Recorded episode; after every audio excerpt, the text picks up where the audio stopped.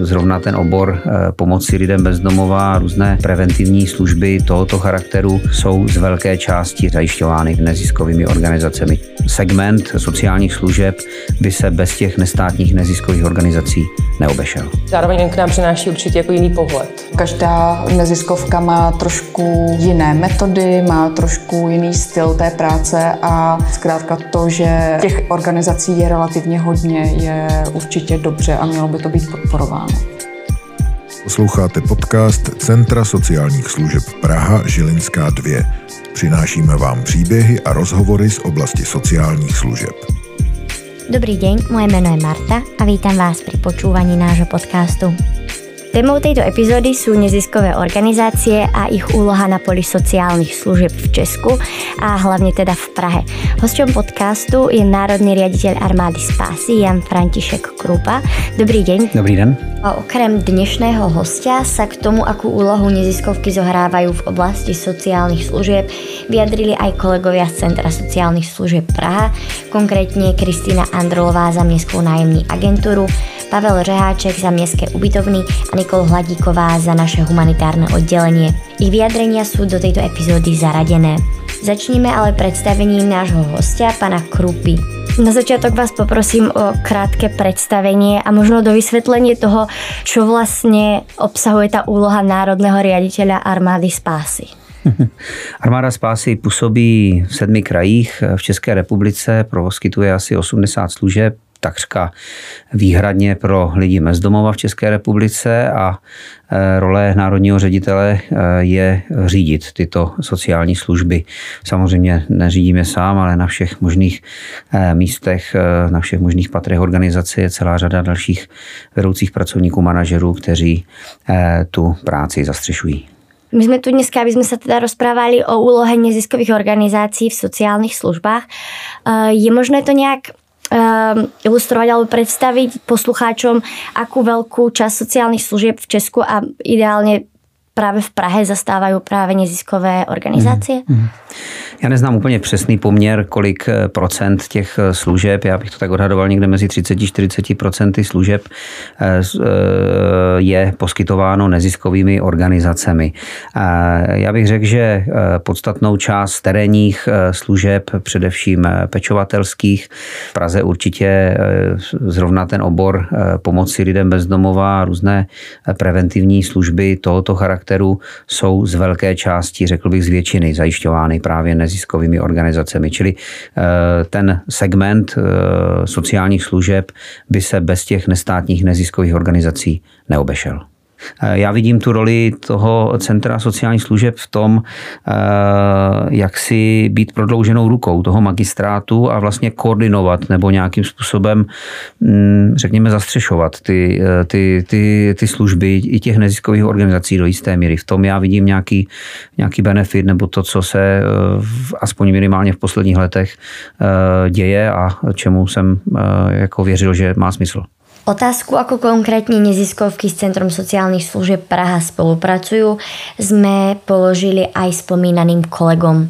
Městská nájemní agentura spolupracuje s neziskovými organizacemi hlavně co se týká eh, té péče o klienty, při poskytování sociálních služeb při zabydlování. Takže vlastně my poskytujeme jenom takový základní poradenství techničtějšího rázu nebo co se týká smlouvy a vůbec toho smluvního ujednání, ale takovou tu podporu a aktivizaci těch klientů v bytech vlastně dělají pro nás neziskovky a bez nich by to prostě nešlo v těch bytech. No u hodně z těch klientů. Vlastně tak jako dvě třetiny našich klientů potřebují tu podporu vlastně daleko širší a daleko intenzivnější, než co jsme schopni jim poskytnout my, takže bez nich bychom se neobešli. Spolupracujeme s organizacemi, které fungují v rámci doplňkové sítě a konkrétně to jsou Armáda spásy, Neposeda, cestou, necestou, společnou cestou nebo třeba jako doma. Na městských ubytovnách je spolupráce založená na třech hlavních subjektech, což jsou eh, neziskové organizace, provozovatele těch objektů a na nás jako na Centru sociálních služeb, které má koordinační úlohu.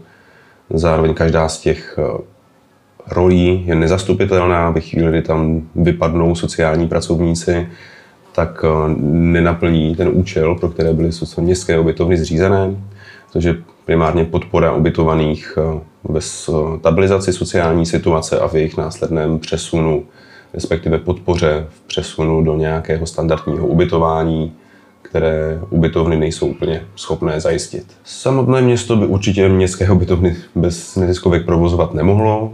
Centrum sociálních služeb na to také nebude mít tolik kapacit. V tuhle chvíli hospodařujeme, respektive spolupracujeme zhruba se 150 ubytovanými, se kterými je opravdu potřeba intenzivní sociální práce na stabilizaci, takže bez neziskových organizací, které tam působí, to zvládnout nemůžeme. V rámci humanitárního oddělení spolupracujeme s neziskovým sektorem standardně. Nejvíce to vlastně v zimě, když jsou zimní humanitární opatření a tam ta jejich role je jako nezástupná. Vzhledem k tomu, že centrum nemá personální kapacity dostatečné, aby vlastně utáhlo zimní opatření samo, tak ten nezisk tam tvoří roli, která je za mě Vlastně bez nich by to nešlo.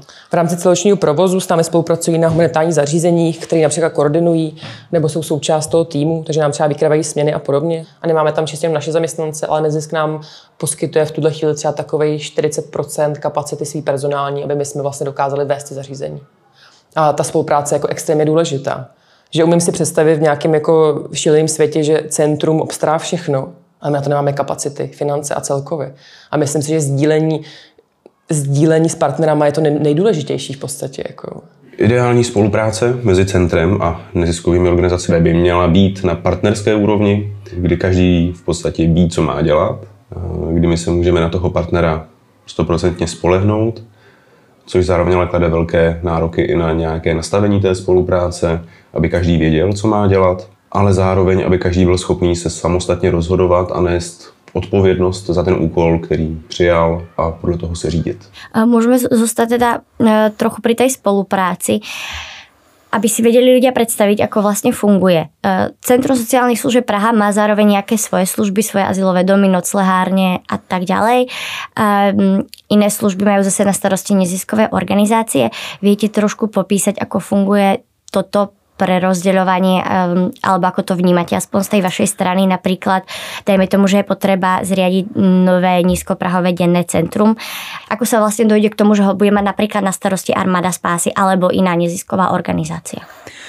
Ono to má podle e, takového mého vidění situace, protože e, já už pracuji v armádě spásy 20 let a z okolností předtím jsem v 90. letech pracoval v Naději v Praze, takže mám e, už nějakou dlouhodobější zkušenost i s Centrem sociálních služeb.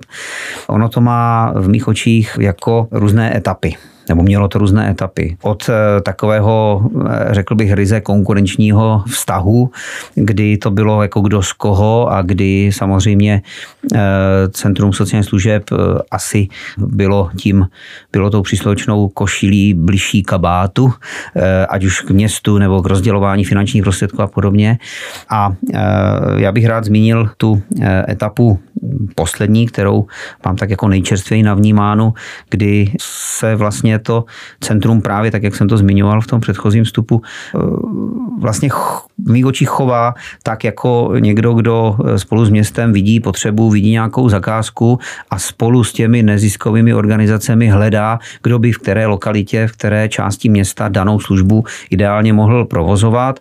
Eh, je super, když se tak děje jako v dialogu, když se tak mhm. jako děje v nějaké řekněme, ne umělé, konkurenčně vytvořené jako nějaké bublině, ale naopak, kdy v kontextu toho, že je potřeba především těm lidem pomoci, tak eh, když eh, ten přístup toho centra je eh, nikoli mocenský, ale partnerský. A to si já velmi vážím eh, i na kolegovi Šimáčkovi, který řídil centrum v posledních letech, že si uvědomoval tu potřebu vlastně pustit do toho ty další hráče, naději, armádu spásy a podobně.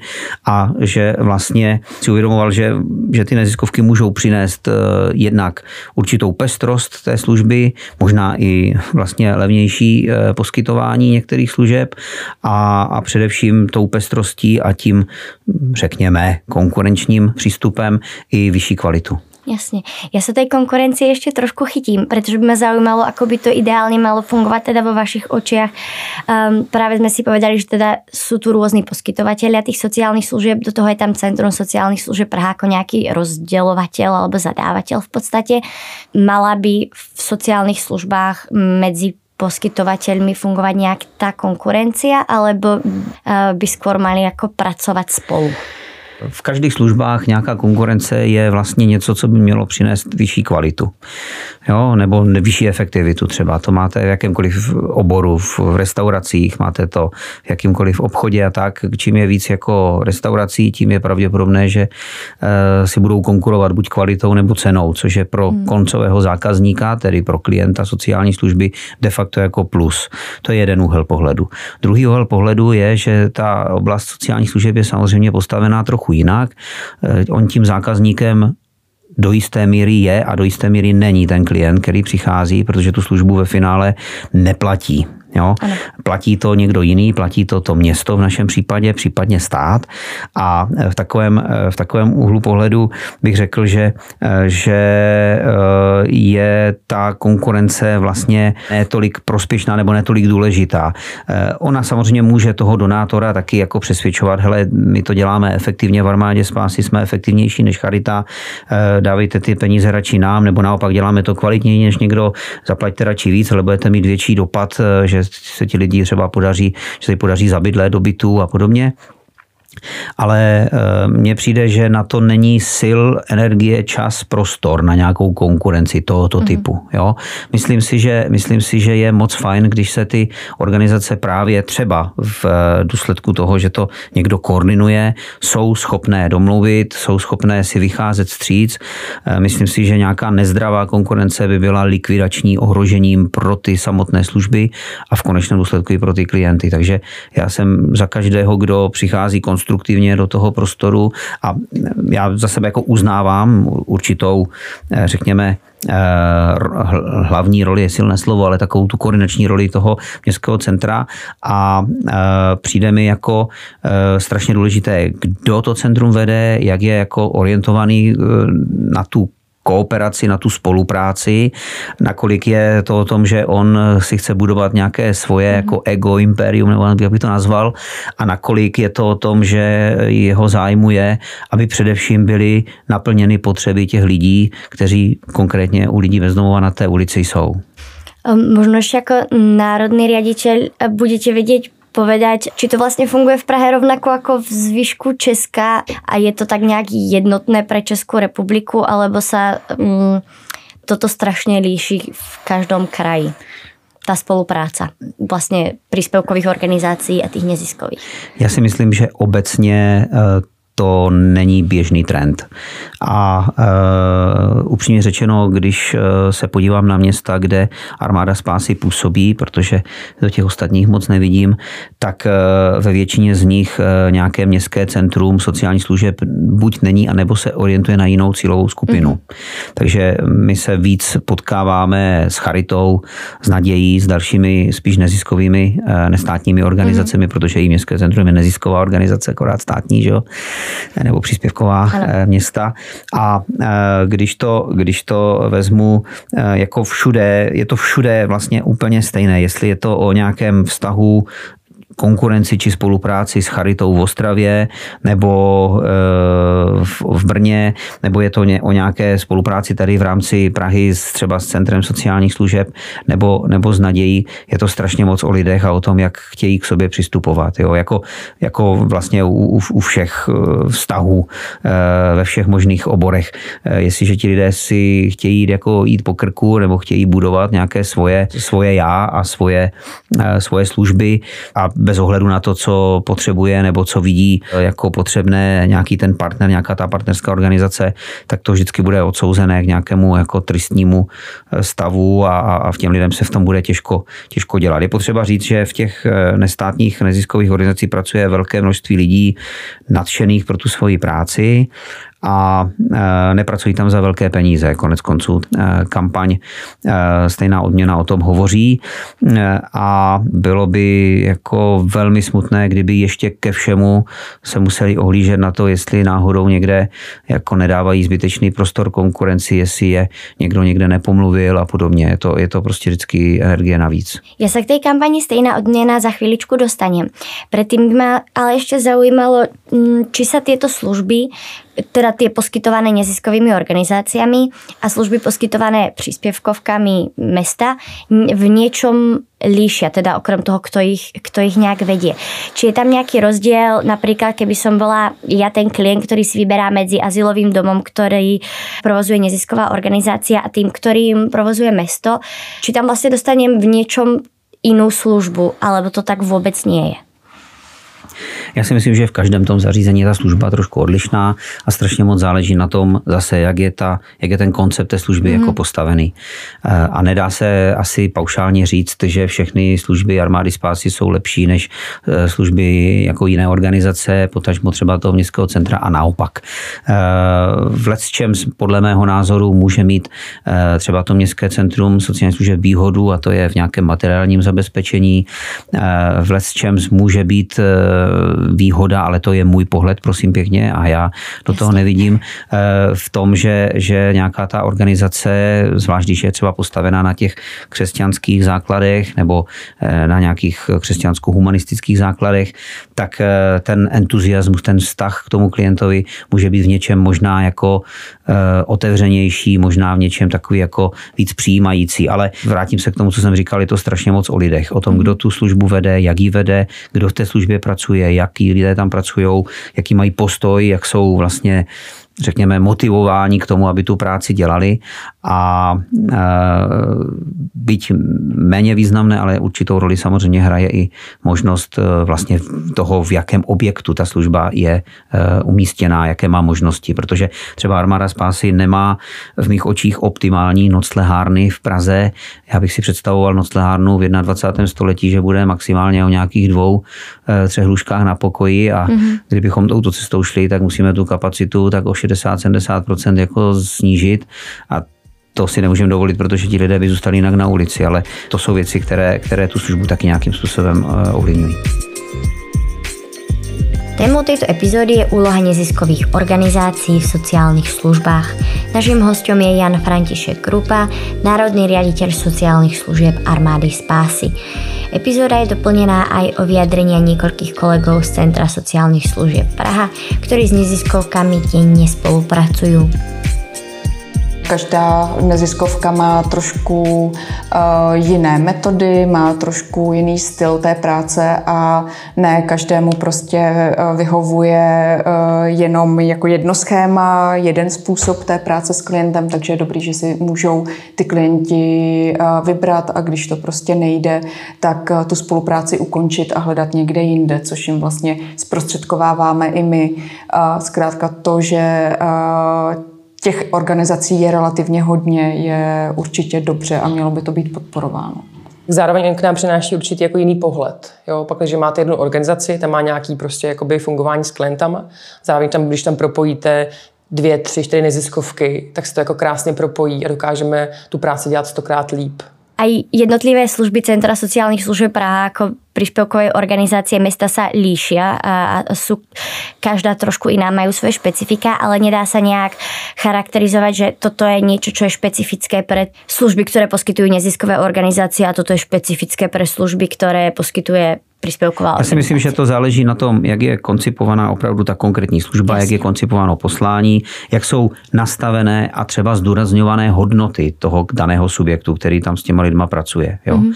A to ještě není o tom, jak jsou jako zdůrazňované a či nějak popsané, ale jestli jsou žité. Jo? Ano. Jestli, jestliže někdo někde napíše, máme respekt ke každému člověku, věříme, že každý má naději na nový život, eh, ke každému, že ke každému máme přistupovat jako s láskou a, a, a v, v, nějaké, v nějaké jako symbioze s těma jeho potřebama, což mimochodem jsem teď vyjmenoval zrovna několik eh, hodnot armády spásy, tak je otázka, nakolik to ti lidé opravdu vždycky jsou schopni jako prodat v úvozovkách prodat to je žít podle toho v každém tom okamžiku, kdy ten klient opravdu do těch dveří přijde a, a je třeba v těžké situaci, je třeba jako popitý, je třeba dokonce jako nějak znečištěný, zapáchá a podobně. Důvod, proč jsem se to pýtala, je, že smerujem eh, k té kampani Stejná odměna, která vlastně poukazuje na to, že neziskové organizácie poskytují ty isté služby um, a vidíte nějaký, nějakou nerovnost vo financování, nespravodlivosť vo financování za rovnaké služby len poskytované neziskovými organizáciami. Eh,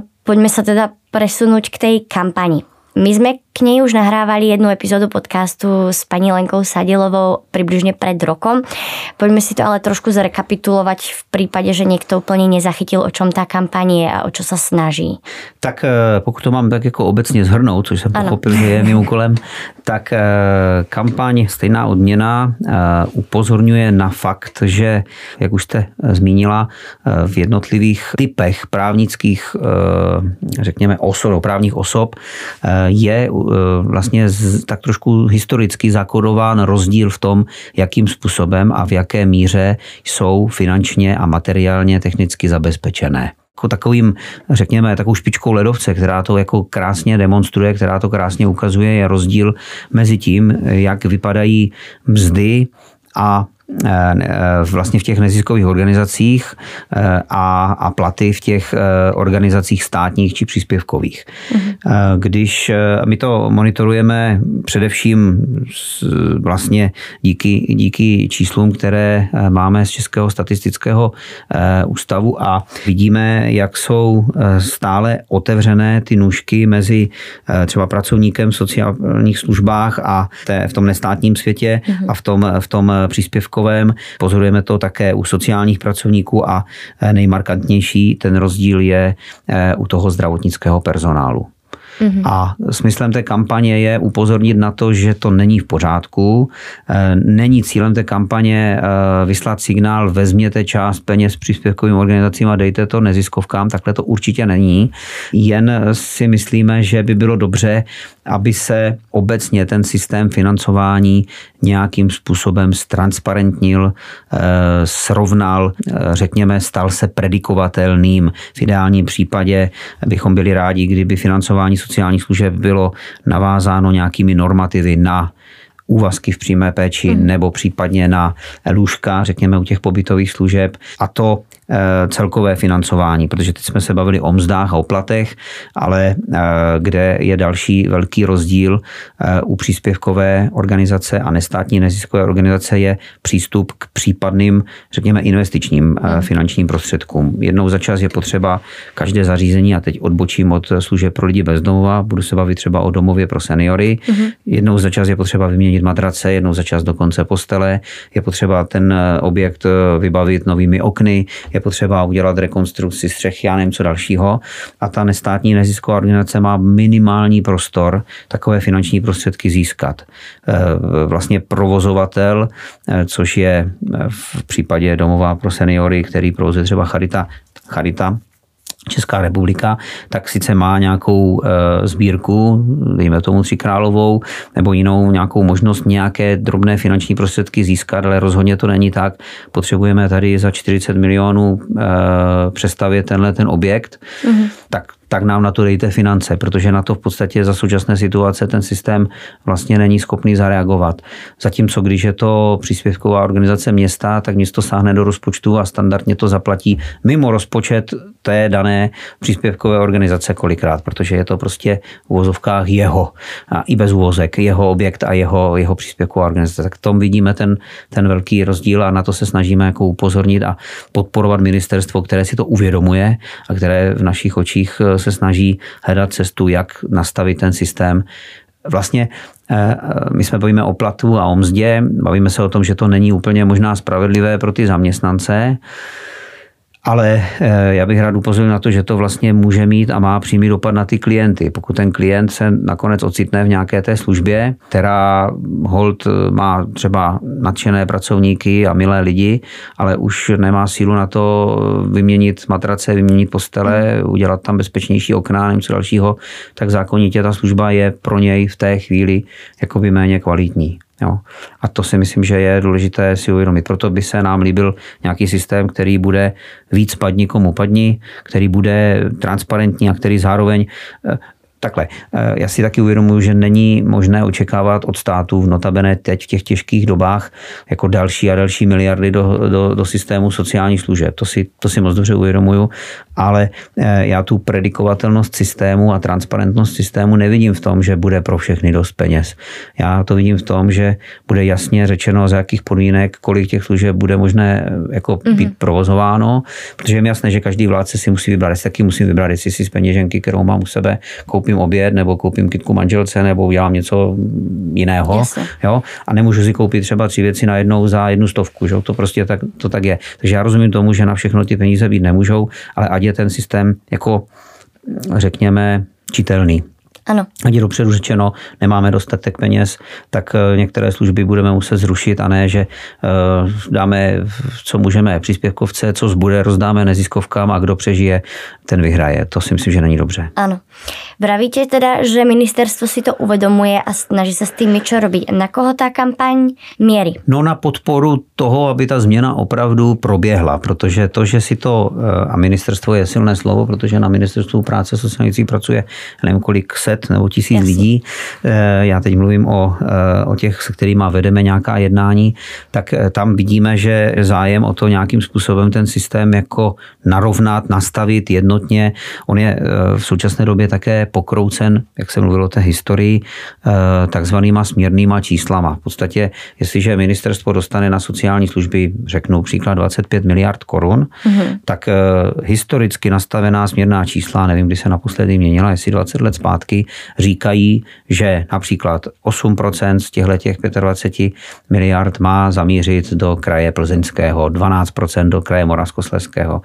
A e, ta potřebnost se v těch krajích samozřejmě historicky nějak vyvíjí, ale peníze se rozdělou stále do těch krajů podle těch směrných čísel. Jo.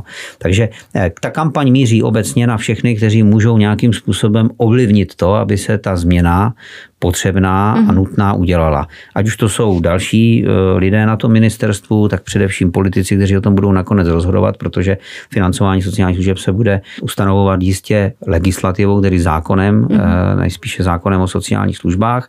Ta kampaň míří i ke krajům, protože asociace krajů a potažmo e, svaz měst a obcí jsou další klíčoví partneři, kteří v tom nějakým způsobem budou sehrávat roli.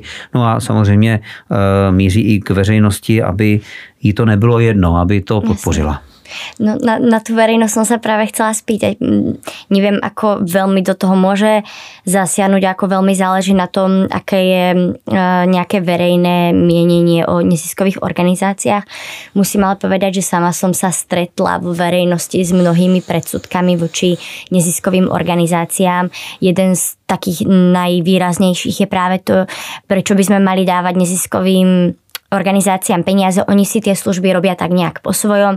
Napríklad sa s tým často stretávam u ľudí, ktorí sú napríklad ateisti a majú výhrady voči neziskovým organizáciám, ktoré sú podobne ako Armáda spásy založené na nejakom e, náboženskom princípe. Armáda spásy teda dokonca aj církev, ak sa nemýlim. A panuje tam nejaká predstava, že vlastne keď tú službu bude vykonávať Armáda spásy, takže tie peniaze nejdú len do nejakého vykonávania sociálnej služby, ale že napríklad platia peniaze na nejakú, nejaké obracanie ľudí k Bohu a, a podobne. Ako toto funguje? Ako sa tam dá oddeliť um, vlastne to náboženské a to poskytovanie sociálnych služieb a ako to v skutočnosti funguje oproti tomu, čo som vlastně povedala, proti tomu predsudku, že si to robíte tak nějak po svojom. Jo. E, já si dělám muziku za tu otázku, to je jako naprosto zásadní věc a úplně si uvědomuju, že tohle je jako velká, velká chiméra nebo poměrně asi rozšířený nějaký předsudek.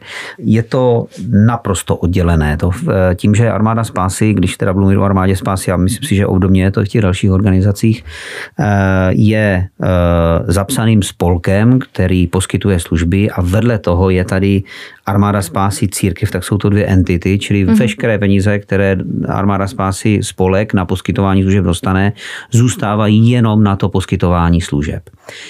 Co může být jako určitou řekněme, odchylkou od toho, jak by si eh, sekularizovaná společnost představovala poskytování sociální služby, je přesvědčení, které sdílí nejen armáda spásy, o tom, že člověk má poměrně širokou eh, paletu potřeb mm-hmm. a že potřebuje, řekněme, holistický přístup. To je nejen eh, střechu nad hlavou, ale i terapeutickou pomoc, i nějaké poradenství, možná právní poradenství a také eventuálně k dispozici kaplana. Ale to není někdo, kdo má priori toho člověka obracet na víru, ale to je člověk, který by měl řešit jeho existenciální otázky, pokud je má. Mm-hmm. Ne v rovině, každému to jako zajišťujeme mírou vrchovatou, ale když si někdo řekne, hele, já bych se chtěl pobavit o tom, co mě přesahuje, protože mám nad svým životem otázky, tak aby tam byl někdo, kdo i ty spirituální potřeby těch lidí bude umět naplnit. Ano, to znamená, že to je na báze dobrovolnosti a máte Naprosto. aj klientov, ktorí sú neveriaci, ktorí absolútne nejak nesúznia s, víziou armády spásy a je to určené Což jako, rovnako. Ta, ta služba je postavena tak, že nikdo, nikdo nesmí být za žádných okolností jako diskriminován ani vyloučen z té mm. služby. A tak jako si ten člověk může vybrat, jestli chce nebo nechce takové makové poradenství, takovou neumakovou aktivizační eh, pomoc, tak podobným způsobem je to postavené s tou, s tou duchovní pomocí. Jo? Mm. Ona je v nabídce těch služeb, eh, ale není to něco, co eh, za A je hrazeno jako z těch těch, eh, z těch dotazí, o kterých ano. mluvíme, a za B by bylo jakýmkoliv způsobem ohrožením pro toho klienta ve smyslu musíš něco a potom se ti dostane další pomoci. Takhle to v žádném případě není a pokud by to tak bylo, tak já bych byl první, který z té organizace odejde. Eh, k tomu mi ešte napadá, ako je to so zamestnancami, ktorí vlastne pracujú pre armádu spásy a um, možno neviem, že či to viete povedať aj pre ostatné neziskové organizácie, ak nie, tak môžeme ostať u tej armády spásy. Práve sme sa bavili o tom, že to financovanie nie je nejakým spôsobom úplne vyrovnané. Prečo si ľudia volia, že eh, budú pracovať v neziskovej organizácii, majú vôbec úplne na výber a um, akú veľkú úlohu tam hrajú napríklad náboženské dôvody, že teda chcú pracovať pre armádu mm. spásu, pre spásy, pretože majú tak nejak nastavené e, svoje vlastné, ja neviem, vieru, iné priority. Já samozřejmě nevidím do hlavy každého zaměstnance a už vůbec ne v těch dalších organizacích, ale myslím si, že to bude hodně podobné. Myslím si, že člověk e, pracuje v takové organizaci a budu mluvit za sebe, protože prostě zkrátka věří tomu, co ta organizace dělá. Jo? Věří tomu, jak to dělá, věří tomu, proč to dělá.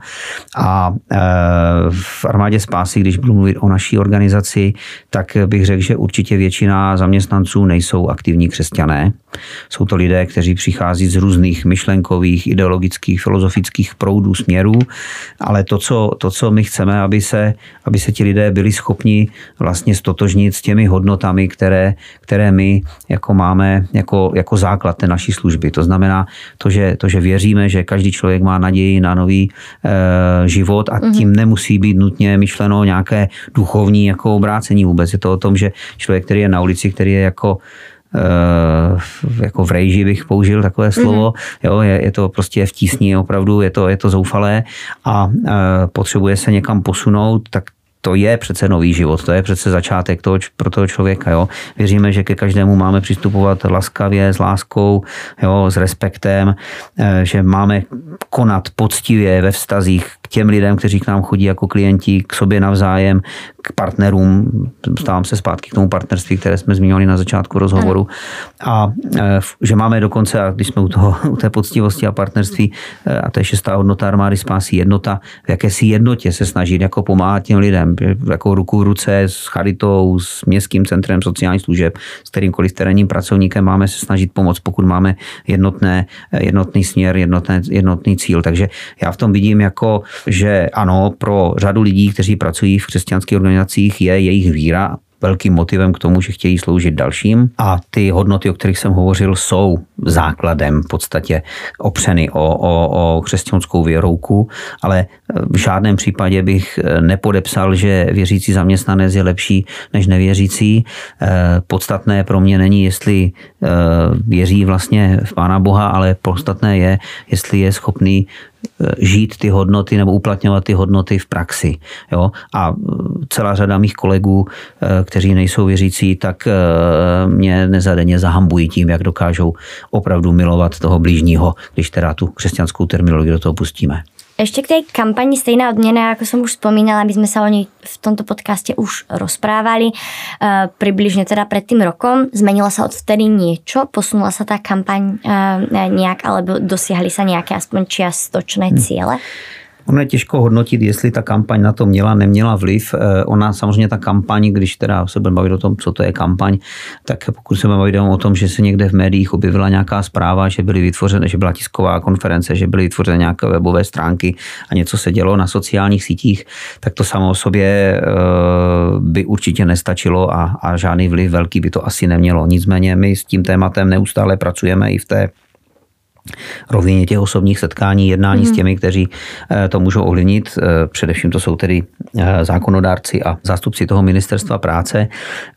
A ta kampaň, ona ne, nebyla vlastně jako v, v tom loňském roce že úplně vytěžená nebo úplně jako rozvinutá plně, protože tři týdny po tom, co začala, tak běhli ruští vojáci na Ukrajinu a bylo v mediálním prostoru najednou úplně jiné téma, ano. Které, které všechno vytlačilo, všechno přebylo a je to logické logické, protože najednou šlo úplně o, eh, o něco jiného, než o nějakou mzdu nebo plat nebo rovné podmínky.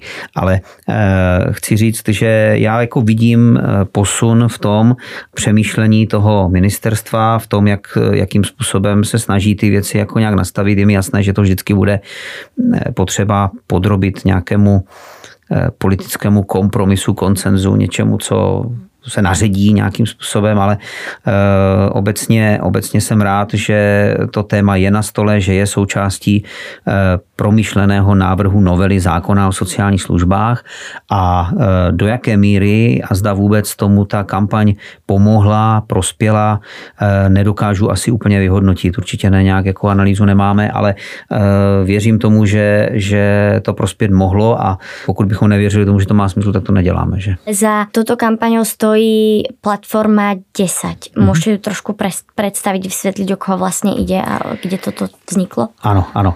E, platforma 10 je uskupení e, zhruba deseti, říkám zhruba, protože se to v historii trošku posouvalo nahoru dolů, ale myslím, že teď je nás přesně deset zase.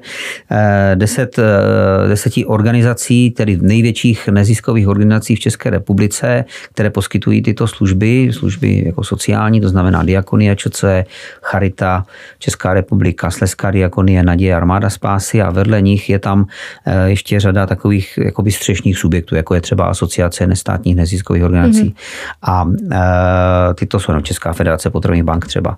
A tyto organizace spolu vlastně e, začaly jako úžeji e, komunikovat cirka 10-11 let zpátky, e, když hrozil velký fatální průšvih v podobě snížení dotací do systému sociálních služeb tenkrát. A eh, od té doby eh, se vlastně pravidelně scházíme a spolupracujeme na tímto tématem, to je srovnání podmínek, protože velkým, velkým subjektem, který zastřešuje sociální služby v České republice je Asociace poskytovatelů sociálních služeb, ale ta má samozřejmě gro svých členů právě z těch různých příspěvkových organizací. My, my s panem Horeckým a s asociací organizací velmi jako úzce spolupracujeme a já bych řekl, že si nijak nekonkurujeme, spíše lehce doplňujeme ten aspekt toho, pamatujeme na tu rovinu mezi tím státním a nestátním jako yes. světem.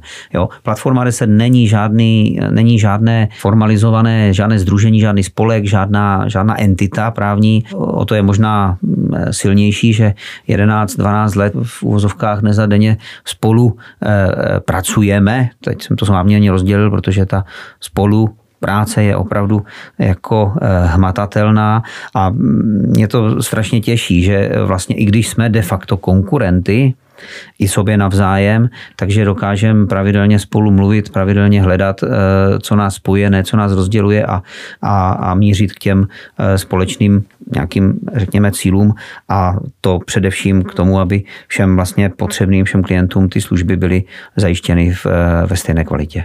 Je niečo, čo chcete odkázať ľuďom, ktorí t- tento podcast počúvajú, ako, ako vlastne môže pomôcť bežný človek, ktorý sa teda e, doz, dozvie o tomto probléme, um, čo môže spraviť? Hm, to je dobrá otázka, no. Komplikovaná, já si to uvědomujem, ale... No, e, jako e, jedna naše kampaň, která se jmenuje Nocleženka, tak má mm-hmm. takový podtitul Nikdo nemůže pomoci všem, ale každý může pomoci někomu. jako, e, já to zkusím nějak trochu jako parafrázovat. Já si myslím, že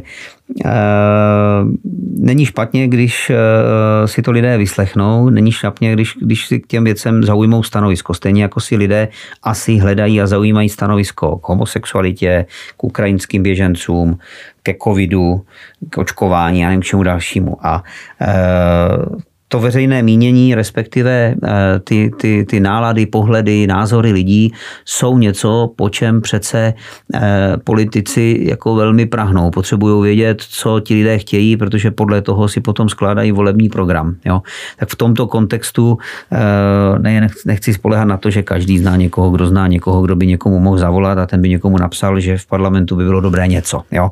To si myslím, že je jako naivní, protože tolik energie do toho nikdo vkládat nebude. Ale myslím si, že je dobré, aby společnost tohleto věděla, protože my se nebavíme jenom o nějakých bezdomovcích, a už vůbec ne o bezdomovcích v Praze, ale bavíme se o lidech bezdomova, ale bavíme se o, bavíme se o budoucnosti jako služeb eh, pro široké, velice široké spektrum občanů této země. Bavíme se o Eh, našich rodičích, bavíme se o nás za 20-30 let, až budeme prostě potřebovat nějakou sociální službu nebo sociálně zdravotní službu, tak aby, aby tady ta kvalita, dostupnost a určitá pestrost těch služeb byla jako zajištěná, aby bylo dostatek pracovníků v branži, o které se bavíme, protože eh, pokud ti lidé zjistí, že je pro ně lepší a my, my si vybavujeme jako let, kdy se nás někteří sociální pracovníci, vysokoškolský vzdělaní mm-hmm. odborníci ptají, jestli nám nebudete schopni přidat, eh, nebudete se zlobit, že nás příští měsíc nebo za dva měsíce potkáte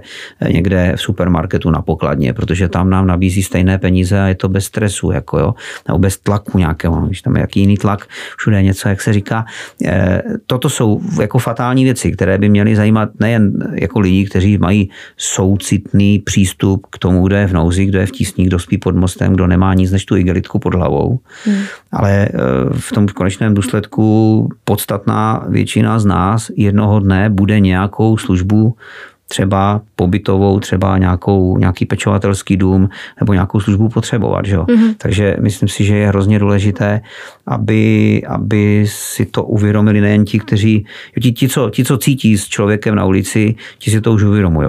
Ale je potřeba, aby si to uvědomili jako všichni, že to je fatální věc, že to není nějaké takové, jako, že se bavíme jenom o tom, že někde někomu něco jako chybí. No. Týka sa to každého jedného z nás. Tak. Super. Uh, za mňa je to všetko. Uh, je niečo, čo chcete dodať, alebo máte pocit, že nezaznělo? Asi nemám nic, co bych jako potřeboval dodat k tomu. Tak já uh, děkujem pekne za rozhovor a za vaše odpovede. Jo, já děkuji taky. V budúcej epizóde sa budeme rozprávať o mestských ubytovniach.